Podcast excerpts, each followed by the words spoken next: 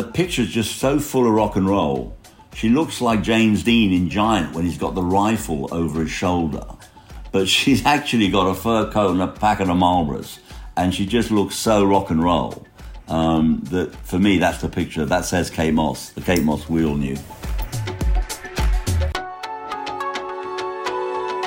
I am Suzy Menkes, and you are listening to my podcast, Creative Conversations.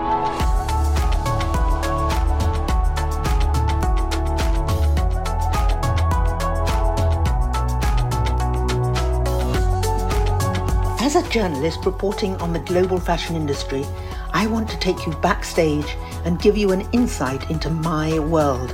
Listen to my exclusive conversations with creatives, industry leaders, and those whose voices have some of the greatest impact. I think you might find it interesting and maybe intriguing.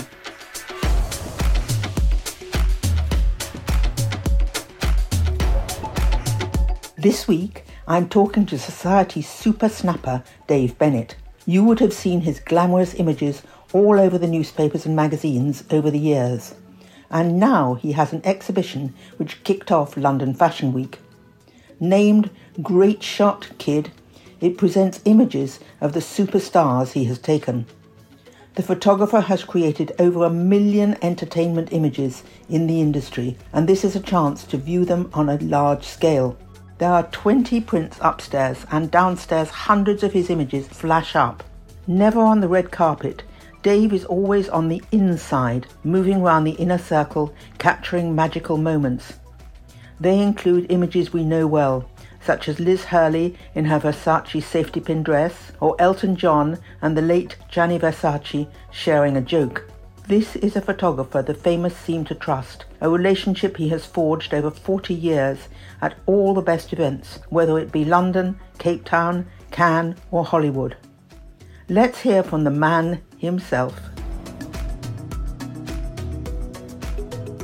It was really fun to see you last night. Uh, for our listeners, we were at the Fendi signing of the book by Kim Jones, and we were at the Royal Academy of Art in London's Piccadilly. I bet you got the shots you wanted, Dave, didn't you? Oh, I did. It's always fun, especially with, with Kim and obviously Nikolai knowing everyone. So a great crowd turned up. Obviously with um, young young Kate Moss, which helped a lot. Well, both Mosses, mother and daughter. Yeah, Lila, she's coming on very well. Yeah, creating a little career for herself now. So before we go on to all the millions of famous people you've photographed, um, I want to um, say that you're here today because you've got this big exhibition coming up, and it's going to kick off immediately, isn't it, at London Fashion Week? And if I've got the name right, it's called Great Shot Kid, and it's at the um, J.D. Malat Gallery. Tell me more about it. Yeah, so I've never done an exhibition, a solo exhibition of my- own, and um, Jean David Malat asked me if if if I do one of his galleries. So I said yes, be great idea.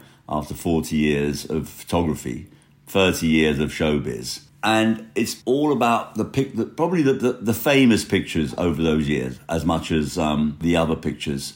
And the story that the Great Shot Kid comes from photographing actually a news story for I think the Sun newspaper was for um, the skinheads and rockers were fighting again in Southend.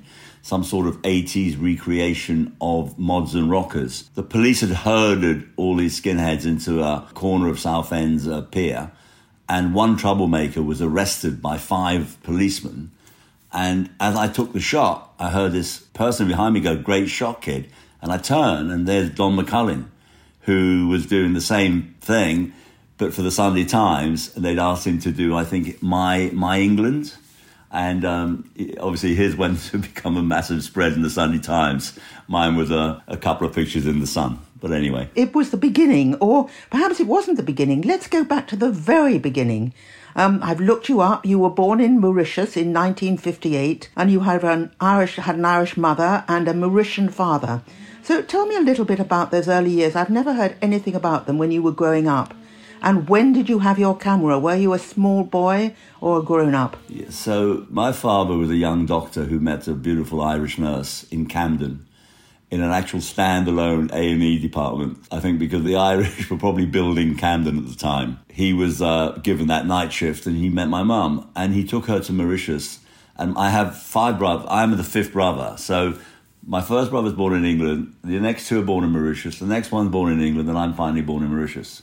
And we live in this beautiful island where it's pretty idyllic. Yeah, you can play all day by the sea. You're, it's all a very sort of soft and lovely pu- country.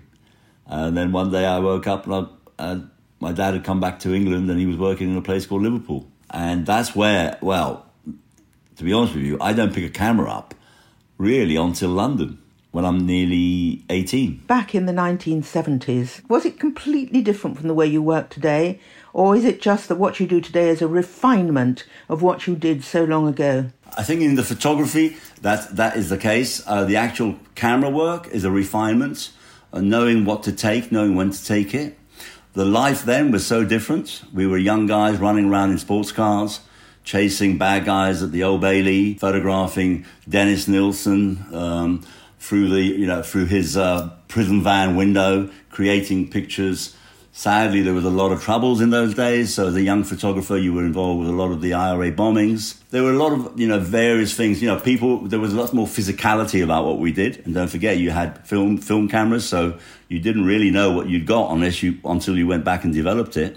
So the whole world was so different uh, to the guys now. Digital has taken over. When you say that digital has taken over, I want to ask you something. You've got to give an honest answer.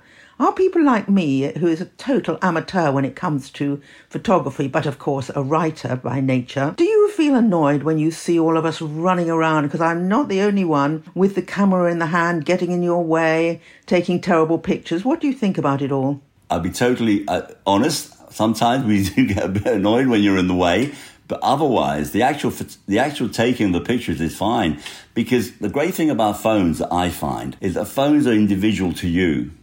So a lot of the people who have phones, they don't affect our work at all because we're photographing as professionals. We're photographing for other people. We're photographing for a newspaper. We're photographing for a client, a brand. The guys with those with their iPhones are just actually photographing for themselves. So that's totally fine. I'm very happy. In fact, we all, we actually try and help on that level. But uh, but you know, obviously sometimes they do get in the way. I would be lying if I didn't say so. I shall keep right out of your way in future, excepting that you always choose the best place to take the picture, so that's why I follow you. Yeah, I know, I noticed. but I follow you too, because you get into some great places, let me tell you. And I always go, oh, look where Suzy is. Oh, you know, you smell a picture. There you do. Yes, well, I've been taking photographs since it was um, with um, throwaway cameras, and um, I got into all sorts of places because people laughed at my camera and let me in. I bet they did. it's pretty impressive to think of that and um, then think about your upcoming exhibition. What I want to know is how have you chosen the ones? How have you whittled them down for your show? How many images will you have on the wall? Because I'm going to come and see them. Well, there's no way I could have picked all the pictures. So, what I've done is I've sort of gone for all the familiar and could I say famous pictures. So, there's about 20 very big prints that will be in the main gallery.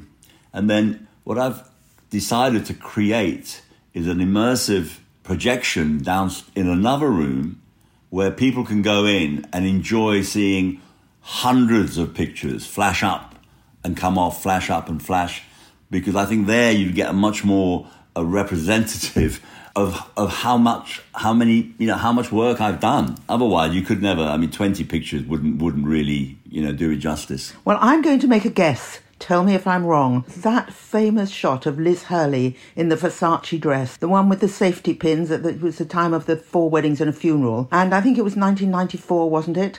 And it's a, such an amazing picture because she's looking right down the barrel at you. How do you get that millisecond? What's the Dave Bennett magic that these models who could look at anyone look at you and your camera?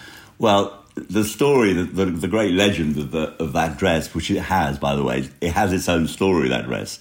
It's actually a, there's a Wikipedia, if you Wikipedia search Versace black dress, that photograph comes up in the Wikipedia um, story. So the legend is that Liz Hurley was a young actress, hardly done any anything really, a couple of little movies. Her boyfriend was Hugh Grant. The movie itself was at the Odeon West End, the smaller Odeon, it, no one expected this movie to suddenly get the life it got. And Liz Hurley was trying to find a dress. and they called um, the Versace PR, and the girls were saying, "Well, we don't really know her, but you know, let's see what we can do." And someone said, "What about that dress? I think it was actually last season's dress, the one with the with the pins." And of course, little did we realize that she was going to wear it so well. And I think the amazing thing was that she, when she arrived, 30 or 40 photographers photographed her for nearly two hours at the premiere, then when she arrived at the party. And it was just at the party, I really felt that the dress wasn't really working. There was something missing, there was movement that was needed. So actually, what I did was I stepped away from the other guys to the steps of the in and out club where the party was. And then as the two of them were walking in, I just very quietly said Elizabeth, and she turned because she knew, she knew what was going on. But poor Hugh is walking in; he hasn't even has no idea that this has happened, and she just turned around and just just beamed at me. And if you that movement, that expression, just created that picture which then took on a life of its own. So, what you're really saying to me here is that it's all in the timing. So, it's your timing as well as the person who's being photographed.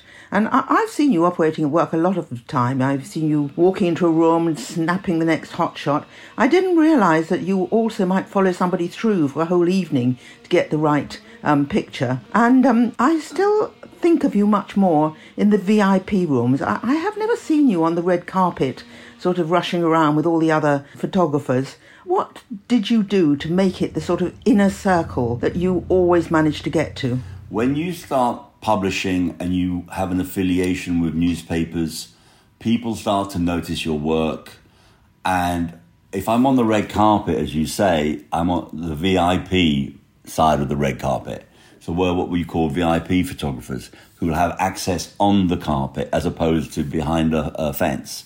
So we'd be the guys who'd be having some sort of relationship with the talent. So that then pushes itself towards being invited in because people start to trust you, your relationships with obviously publicists and management.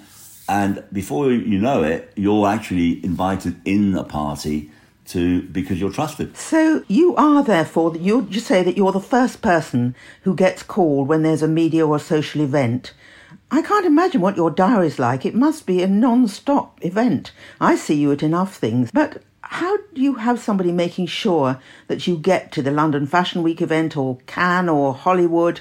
Uh, do you have a whole team of people who tell you where to go when? Well, the young Dave Bennett didn't, and it was quite a struggle. But as my career developed and we got busier and busier, um, I created Dave Bennett Photos, and my daughter Camille is actually my manager now. She bosses me around. So she's the one with the diary. She's the one who tells me where I've got to be. But also, she's the one who facilitates. She's got the tickets. She's got the train tickets, the, the airline tickets. She, she knows where you're going to be. And that help and support has really pushed on well, my, my, career and how how how well I can work. Well, that's the sort of businessy side, which of course I, I understand deeply exactly how important that is for you. But there's something else, something else I've noticed that the famous seem to trust you, and that's pretty rare in our business. Um, and that's why you get these powerful and exceptional shots. How did you build this special relationship? I mean, even Kate Moss is quoted as saying, I'm always happy to see Dave's face at a party event. I know I'm in safe hands. He's the best. I mean, how did you get to a position where Kate Moss says, and many others no doubt, says that about you? Well, did you notice last night how comfortable she was with, with me? You know, there was a dialogue anyway with Kate then. Um, but where that's come from is the fact that I think it's your own set of rules, I suppose, that helps. I think I've always been more of a musketeer than a, than a, than a robber. I'm not stealing anything. I'm more likely to, to make sure you get home okay than, than try and get a picture of you. And I think that that whole relationship of, of giving and taking and, you know, listening too if someone's not happy and they don't want to be photographed, you understand, and you, you know, and it's a long it's a long game here. You can step back, and I think trying to find trying to just to get a picture for a picture's sake is is something I, I don't do. Well, even I last night I failed to get the picture of um, mother and daughter walking out together. I expect you got it three times over. Well, we did, yeah. Luckily, um, she posed with with Lila, so that was quite nice.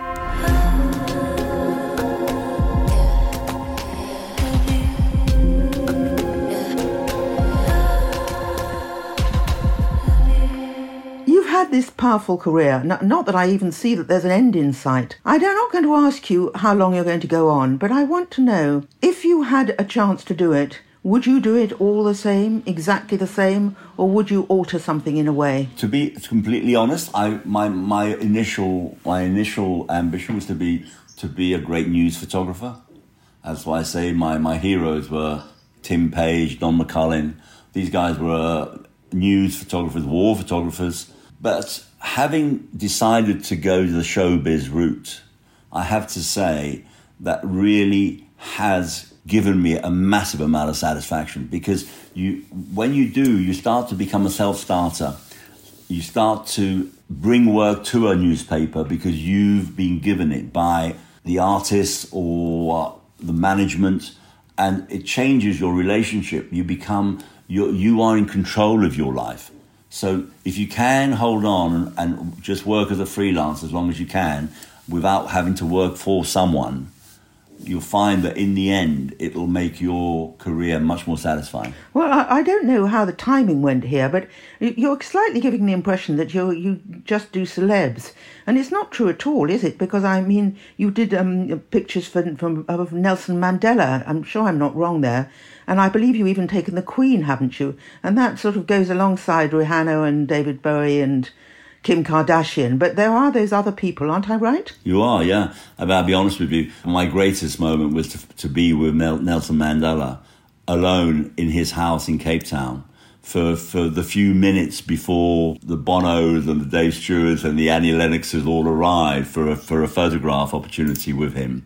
And I had a lovely time where we just conversed for a very short time. And I like cheekily, I remember asking him where his favorite room was in, in the house. And he said it was when he had breakfast in the morning. He used to sit on in the veranda and look out onto, onto Table Mountain. And for me, having that sort of moment with someone of his stature was incredible. Do you think you're the last of Generation Snap? Do you think the world of pictures has changed so much and the decisions about who is acceptable to be photographed and who wants to be photographed. Do you think we're at the end of something here, or will there be other people who follow you who find a similar way to take photographs? I think um, there'll always be photographers. I am one of the last of the generation of um, inside guys who, I suppose, it'll be a while before other guys get into that position. I think the paparazzi side will exist because there's always interests from internet magazines or newspapers. I don't think that'll ever change. And I think in the end, there'll be new guys who will come along, and in whatever shape or form that will be, that they'll they'll they'll become the guys of the the new generation. Well, I'm sure you're right, but my question really to myself is whether they will continue to do photographs in a similar way because you've always photographed people showing the best of them, which is good. But there are many things now that trouble people, especially women, don't they? You have women actually complaining that somebody's trying to take a photograph up their skirt. I mean, that's a silly remark, but or things like that, that people are too pushy about photographs now. And of course, everyone has a photograph now. You have a photograph and a training for it, but anyone who's got a phone now has got a camera. So it is a different situation, isn't it, from you, say, 30 years ago? Women have always been strong, but particularly now, I think there's a, there's, there's a consensus of, of what you can and can't do. I think photographers who are part of the system will, will always be wary of that. And they'll, you know, they will make sure that they're not doing you know, those pictures that aren't, aren't liked anymore.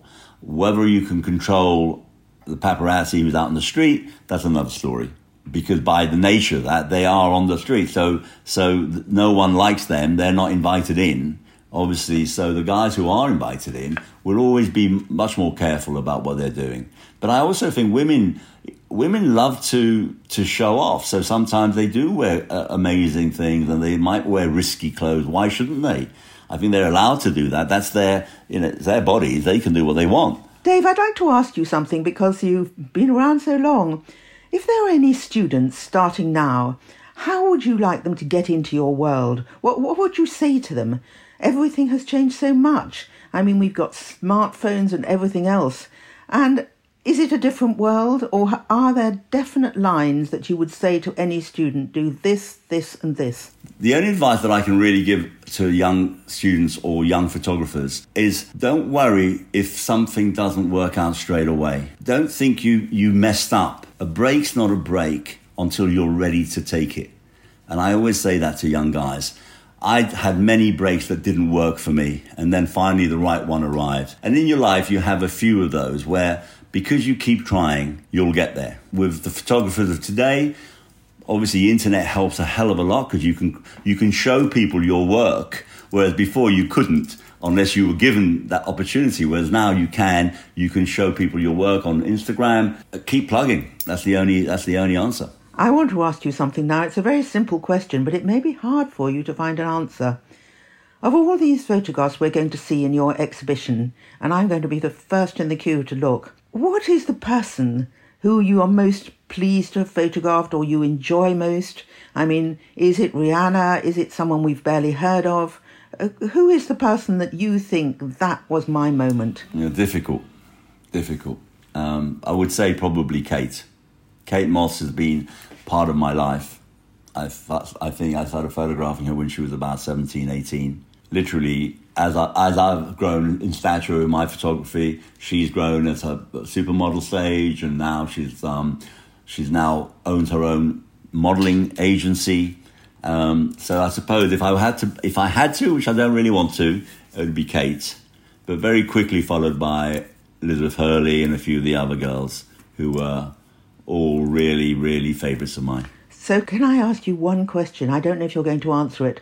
What is the picture of Kate Moss that you have in your exhibition? The picture I've got of Kate Moss was a picture I took, again, as you were talking about, when you spend the whole evening looking for a picture that really works. And she'd been at the, the National Portrait Gallery for an exhibition. Uh, and she was um, leaving. And as she left, I was just felt there was something I was looking for. And when I, I called her, she turned and looked at me and the picture's just so full of rock and roll. She looks like James Dean in Giant when he's got the rifle over his shoulder, but she's actually got a fur coat and a packet of Marlboros, and she just looks so rock and roll. Um, that for me, that's the picture that says Kate Moss, the Kate Moss we all knew.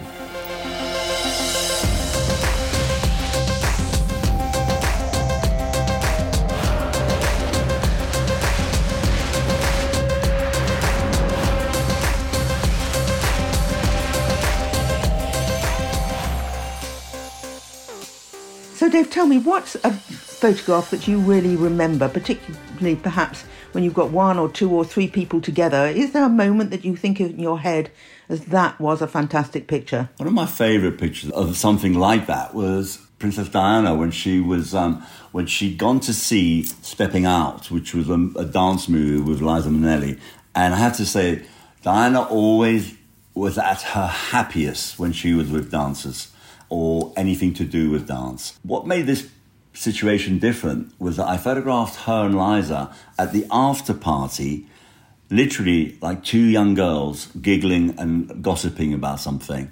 And what it was that Diana had decided to go to the after party, which is rare. Normally, after a, a premiere of a movie, the, the royal would go home or go somewhere else, and the party would be left to the, the cast and, and friends. So this was quite a rare opportunity to photograph Diana at a party. And um, I was given eight seconds, pretty much. Look, you've got eight seconds, get some picture there. And luckily, as I, I stepped towards the table, Liza must have said something quite amusing, and Diana just broke up in laughter and created this amazing picture of two beautiful women just chatting. Well, that's your skill to catch people in the moment. That's what you do and um, that's what we're going to see at the exhibition. And um, thank you for telling me all the secrets. I'm going to be much better photographer now on. I hope I, I hope to help you more and more. I hope that's a promise. Please make sure everyone comes to my exhibition, J.D. Malat Gallery. Please come. Lots of luck. Been Thank great you. talking to you. Thank you.